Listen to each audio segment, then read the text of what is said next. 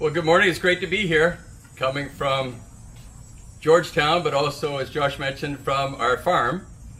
It actually is just uh, about six weeks ago we sold our dairy herd. And that's five generations actually on our farm that we were uh, milking cows, growing apples. And so my dad's still on the farm and my brother. And so we're still doing some of the apple side of the farm. But it's a major change in, in our lives, Barb and I, with uh, not that day to day grind somewhat of a dairy farm. But alongside of the farm, uh, the Lord did allow me to come and join the staff at Maple Avenue in Georgetown.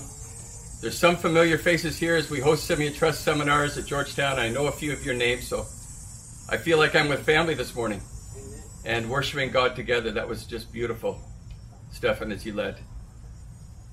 So if we take our Bibles together, we're going to turn to Second Corinthians chapter 5.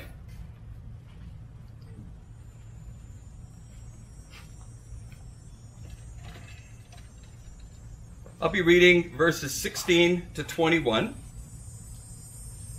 I'm going to have you do what we do in our home church, or we're going to stand for the reading of God's Word. So let's stand together.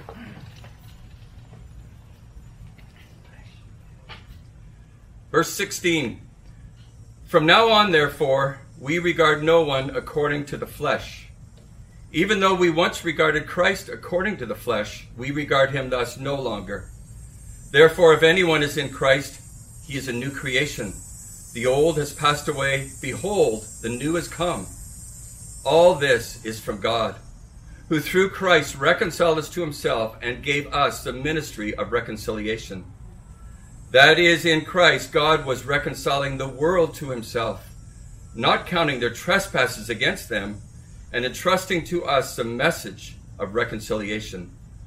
Therefore, we are ambassadors for Christ God making his appeal through us. We implore you on behalf of Christ, be reconciled to God. For our sake, he made him to be sin who knew no sin, so that in him we might become the righteousness of God. You may be seated as we pray. Father, I thank you for what we've sung to this point. Lord, that your word will prosper and that we can come and seek your face and turn from ways that our that our hearts move away from you and come back and and seek uh, the blessing through Christ and the blessing of knowing you and that you grant us a heart that wants to please you. So Lord, I thank you for this ministry of reconciliation that you have loved us so much and we've sung of your grace. So Lord, encourage us and, and send us out today uh, with a mission that you've given us from this passage. In your name I pray. Amen.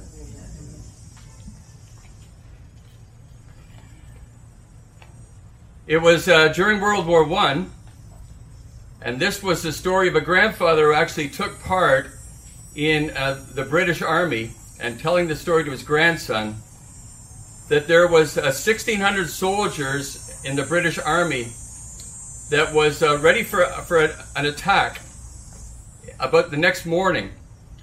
But intel had come to a commander that said they're going to be walking into an ambush and certain death unless they were warned. So in those days, with telegraph cables cut and telephone lines unreliable, it was there usually a physical means to take the message. So this grandson's grandfather was one of the two men said, "You need to take this intel to this group of soldiers," and it was basically halt, stop that attack you are walking blindly to a massacre. So the message was taken. The, the grandfather remembered it was uh, through the uh, no man's land, they called it. That was it. They kind of came out of the trench and out of that protective area. And he said, usually the mist in the morning was six feet high. And the voice of my grandfather was fast and he was only five and a half feet tall. And him and another man went through the mist, through no man's land, through German encampments, crossing a river through a town and into the woods to where this army was, bringing a message that would save their lives. And that's just such an amazing story. And to think about that intel, that message that would bring their safety and would protect them. So, our passage this morning is also about a message. It's a message for the world, it's a message entrusted to us. It's a message for the for our, the heart, and it's a message of a heart coming to life. So I'd like to look at three Christ-centered phrases in this passage this morning. First of all, new creations in Christ. Secondly, we'll look at reconciliation through Christ. And lastly, ambassadors for Christ. So, seeing verse 17, first of all, therefore, if anyone is in Christ, he is a new creation. The old has passed away, behold, the new has come. And then that central phrase in verse 18 all this is from God. And that's something we're looking at this new creation. How does it happen? Uh, the old has passed away. It was actually in chapter 3 of Second Corinthians that Paul writes about the old covenant. So a little bit of that theme is, is going through this passage the old and the new covenant. And this old covenant that was uh, actually, Paul called it a ministry of condemnation. It was Moses going in for a period with God, and he would come out and his face would be shining. But because of it was it was a, a shining that would be fading, a glory that would be fading, Moses would put a veil over his face.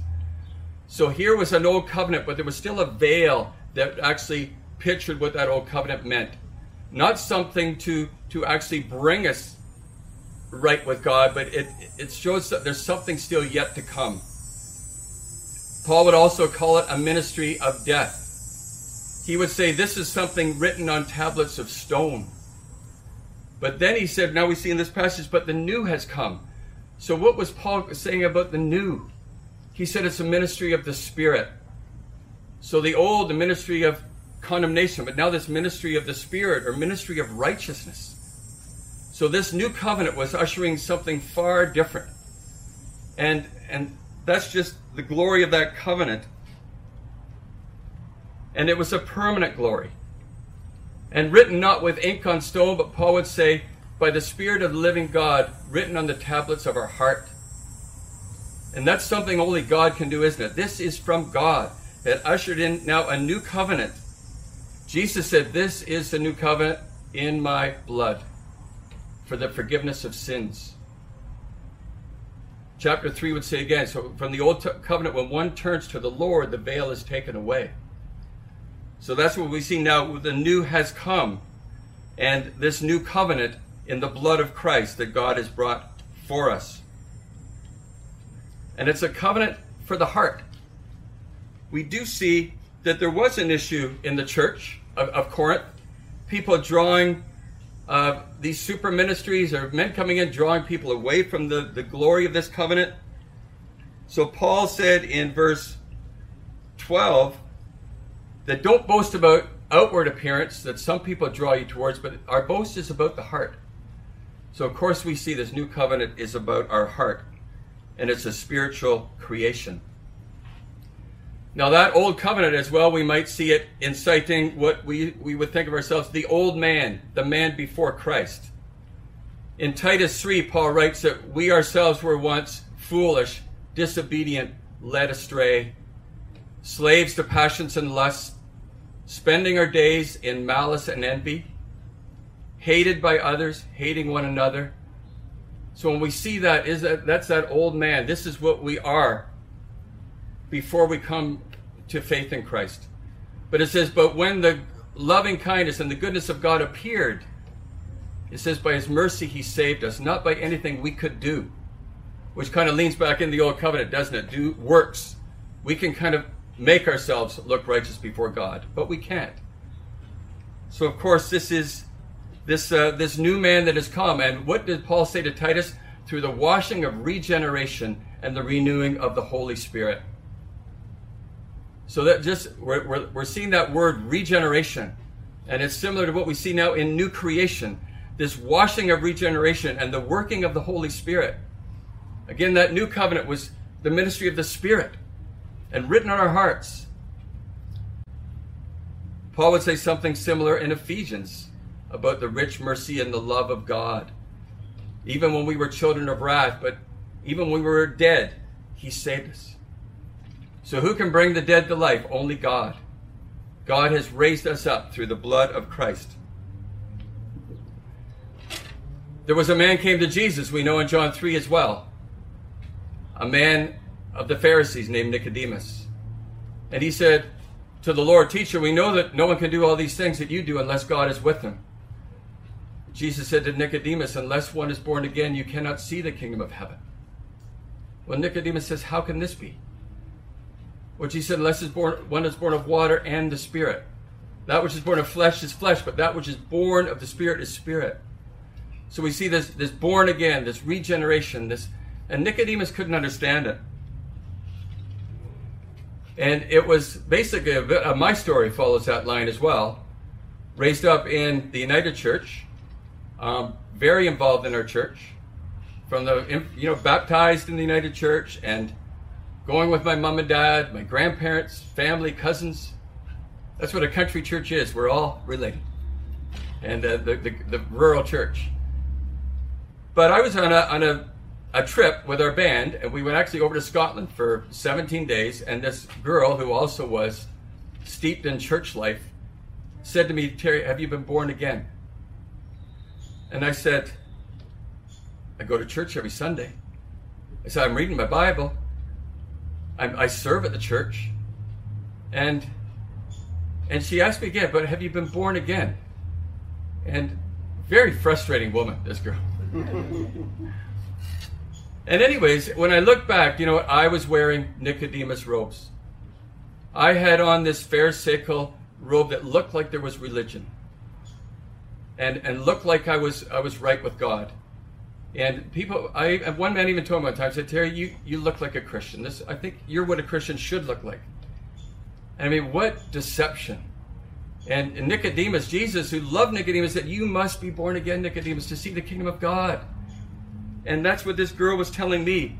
Well, it was 12 years later in my life, you know, in my early 20s, through a sinful promiscuity and just following my flesh, even with all this church life coming up, there was a, a deep rooted sin came in my life and it caused me to be brought down to a, the Bible would say, like a crust of bread.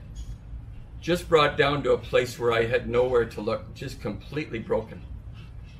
My sister actually drove me to Brampton Hospital when I couldn't move. I was so full of anxiety. It was just like I thought, this is the end, actually, at that time.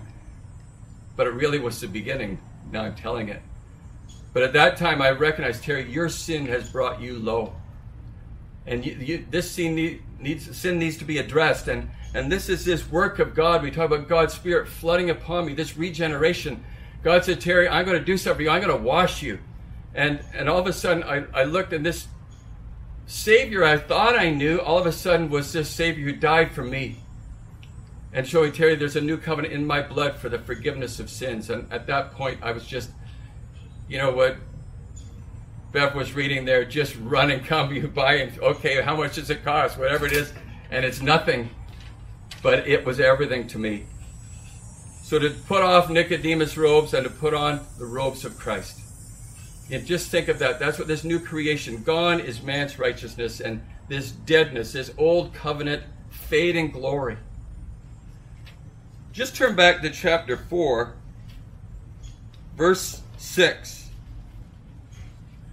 This new creation. For God who said, Let light shine out of darkness, that's creation, has shone now in our hearts to give the light of the knowledge of the glory of God in the face of Jesus Christ. So, this glorious new covenant, this Jesus glory now shining in me and in us. And it's a permanent glory. This glory of Moses fading away, this old covenant, but now this permanent glory through Jesus Christ, through the sealing of the Holy Spirit. So Jesus said, unless one is born of water and the Spirit. Ezekiel says in chapter 36, the prophet writes, I will sprinkle clean water on you, and you shall be clean of all your uncleannesses. And from all your idols I will cleanse you, and I will give you a new heart. And a new spirit I will put within you. I will remove that old heart of stone. I'm going to give you a heart of flesh. So that's that amazing blessing and he said, I will put my spirit within you. So the whole Bible is pointing, is it, to this glorious new covenant And so when that old covenant, there's still a veil, people need to turn to Christ. And that's the message God has given us this morning. We had a missionary in our church one time from Georgia, and uh, his name was Reza. And he's ministering to people from Iran to send them back to Iran, into the mission field of Iran. And he just simply said about the gospel, he says, when we come before the Lord, the Father's going to put his heart, his ear down to our chest and listen for the heartbeat of Christ. This heart, this new heart that we've been given. We talk about by his grace, we've sung about it. And it's just such a glorious thing. We're new creations in Christ, and all this is from God. When I was dead in sin, I was there was no way I could do anything about it. But we who were dead in sin, He has made us alive in Christ by the movement of His Spirit.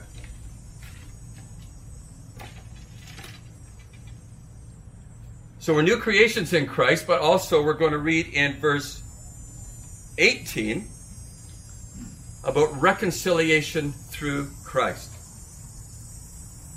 All this is from God, who through Christ reconciled us to himself and gave us the ministry of reconciliation. That is, in Christ, God was reconciling the world to himself. Josh, I pre- appreciated your reading from Romans 5. How are we reconciled to God? For if when we were enemies, Josh read Romans 5, we were reconciled through his death.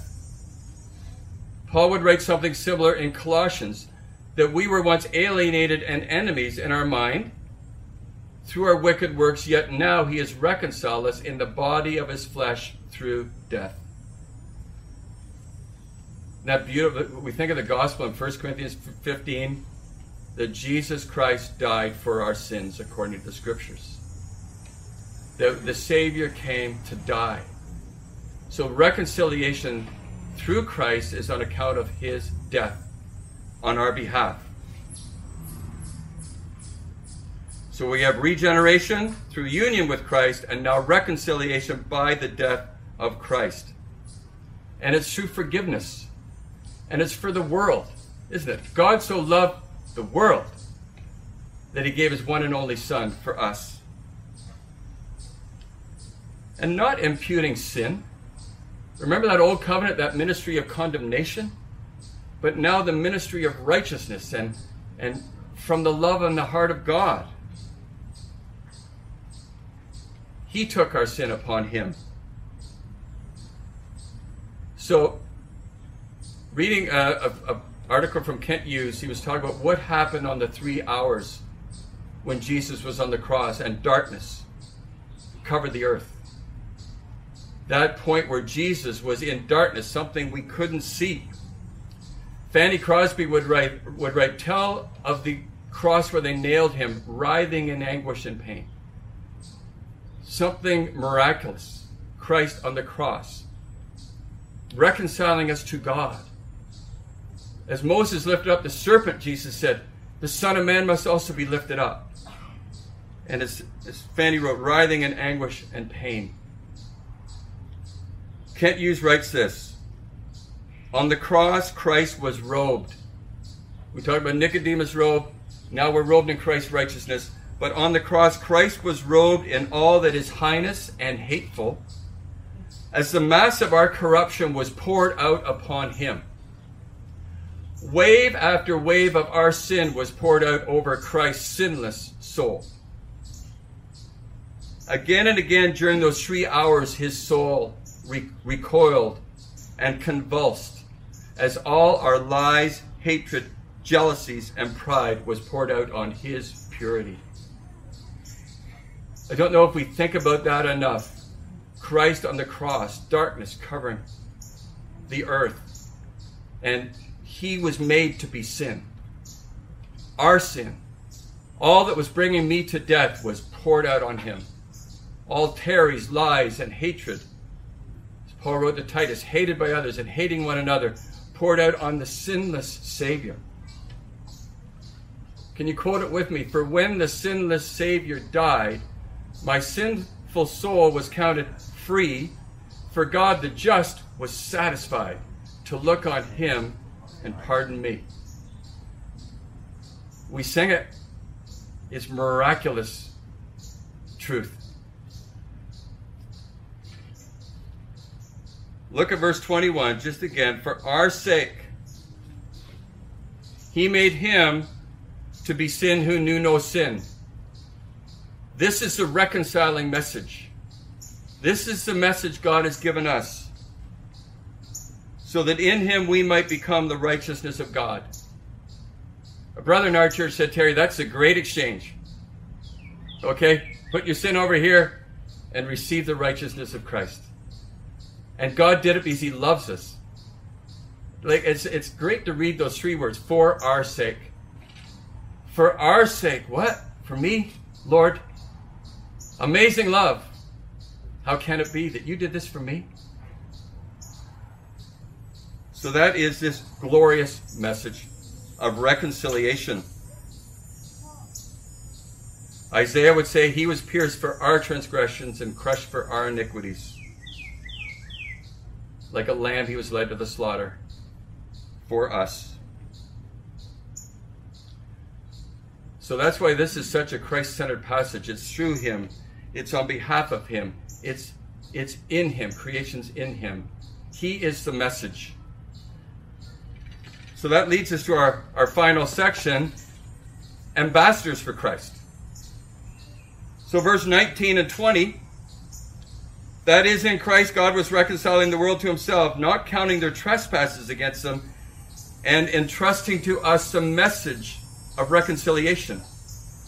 Therefore, we are ambassadors for Christ, God making his appeal through us.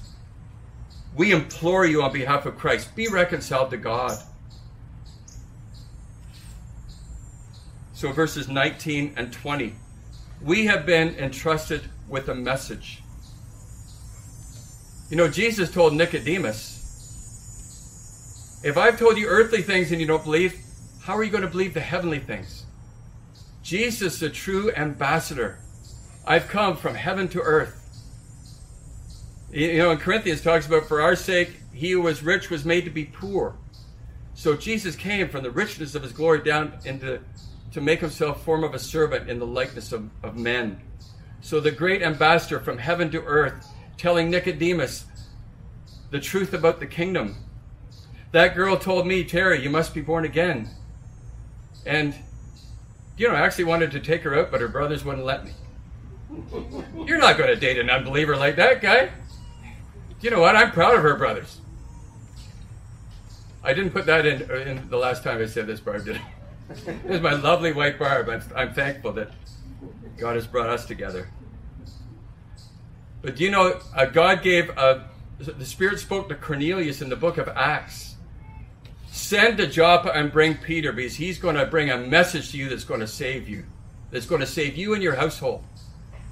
Jesus said in John 17, Father, I pray for those who are yet to believe through the message that these ones are going to bring. And this is this amazing message that I needed to hear, that we all have heard by the grace of God, that brings us to life a message for our hearts that actually we can have this heart transplant, that God can hear this beat of his son's heart in us. I think of Jesus as well at Jerusalem. Oh, Jerusalem, Jerusalem, how often. That that's the word God making his appeal through us. And, and like a pleading, Christ in us pleading, God pleading through us. I heard one man say it says, God is getting on his knees to the world, pleading, come. That Isaiah 55 reading, Come to me. And he's pleading through his church. This message entrusted to us, God pleading through us, we implore you. On Christ's behalf, be reconciled to God. And, you know, we were led in worship about this amazing love. Look up at verse 14. For the love of Christ controls us because now, with this high regard for Christ as the one who came to save us, as, as the Savior and Lord of heaven and earth, that now His love controls us. And again, it talks about his death and resurrection, that we, in verse 15, might no longer live for uh, ourselves, but for him who for our sake died and was raised. So now this love controls us. We're no longer living for ourselves. This heart beats now for God and, and is looking toward, towards that glorious kingdom of God. So Paul would say in 2 Corinthians 4 that people are walking blindly. The God of this age has blinded the minds of unbelievers to keep them from seeing the light of this gospel of the glory of Christ, who is the image of God. So people, people walking blindly. So, like those soldiers, 1,600 soldiers walking blindly the next day to their death, unless they get this urgent message. The message is urgent, it's for the world is for people heading towards destruction. And if we look at chapter 6, we're not alone in this. Verse 1 working together with Him. We appeal to you not to receive this grace in vain. So, what, what, what's the time to give this message? It's now. In a favorable time, I listened to you. In a day of salvation, I have helped you. Behold, now is the favorable time. Now is the day of salvation. So that's our call to be ambassadors for Christ as new creations and now reconciled. We have been given a task to sing it so everybody around here can hear it in the morning, to preach it, to proclaim it from the housetops, from to our families, in the workplace, to our neighbors. It took Barbara and I uh, about a week ago, about an hour to, to get a cell phone straightened up. So, of course, we got to talk about the Lord. Why not? And it was just no one got saved, but it was it was great to be talking about the kingdom. Paul would say in Corinthians that he has come commissioned by God. And by open statement of the truth, we commend ourselves. And we speak in the sight of God in Christ. We're speaking about Christ. The message is Christ. He's come. He died. He's risen. He's Lord of all. And yes, that message did get to those soldiers. One of the messengers was killed. Many lives were saved in that story that I, I said at the start in World War I with the British Army. I'd like to close with a verse from Acts. Jesus said to Paul, Paul, I'm sending you to open the eyes that are blind, that they might turn from darkness to light, from the power of Satan to God and that they might receive forgiveness of sin and join the, the place amongst those who are sanctified by me. So, to any place, to any door God opens for us, this is the gospel. Be reconciled to God. Let's pray. Heavenly Father, we thank you for doing a work that shows your love that we read and we've heard and we've sung over and over that while we were enemies, you sent your Son to die for us. Because you knew true life, abundant life from Christ is in beautiful fellowship with you. So I thank you, Lord, for each one this morning that has that fellowship with the Father and the Son through faith in Christ's death and resurrection and having received him as Savior. And for those who don't know you, Lord, I pray that Christ Himself would be pleading by His Spirit now to be reconciled with God, to find Jesus as your treasure, to regard Him as the Son of God, who's given the name that is above every name. Father, we praise you through Christ. Amen.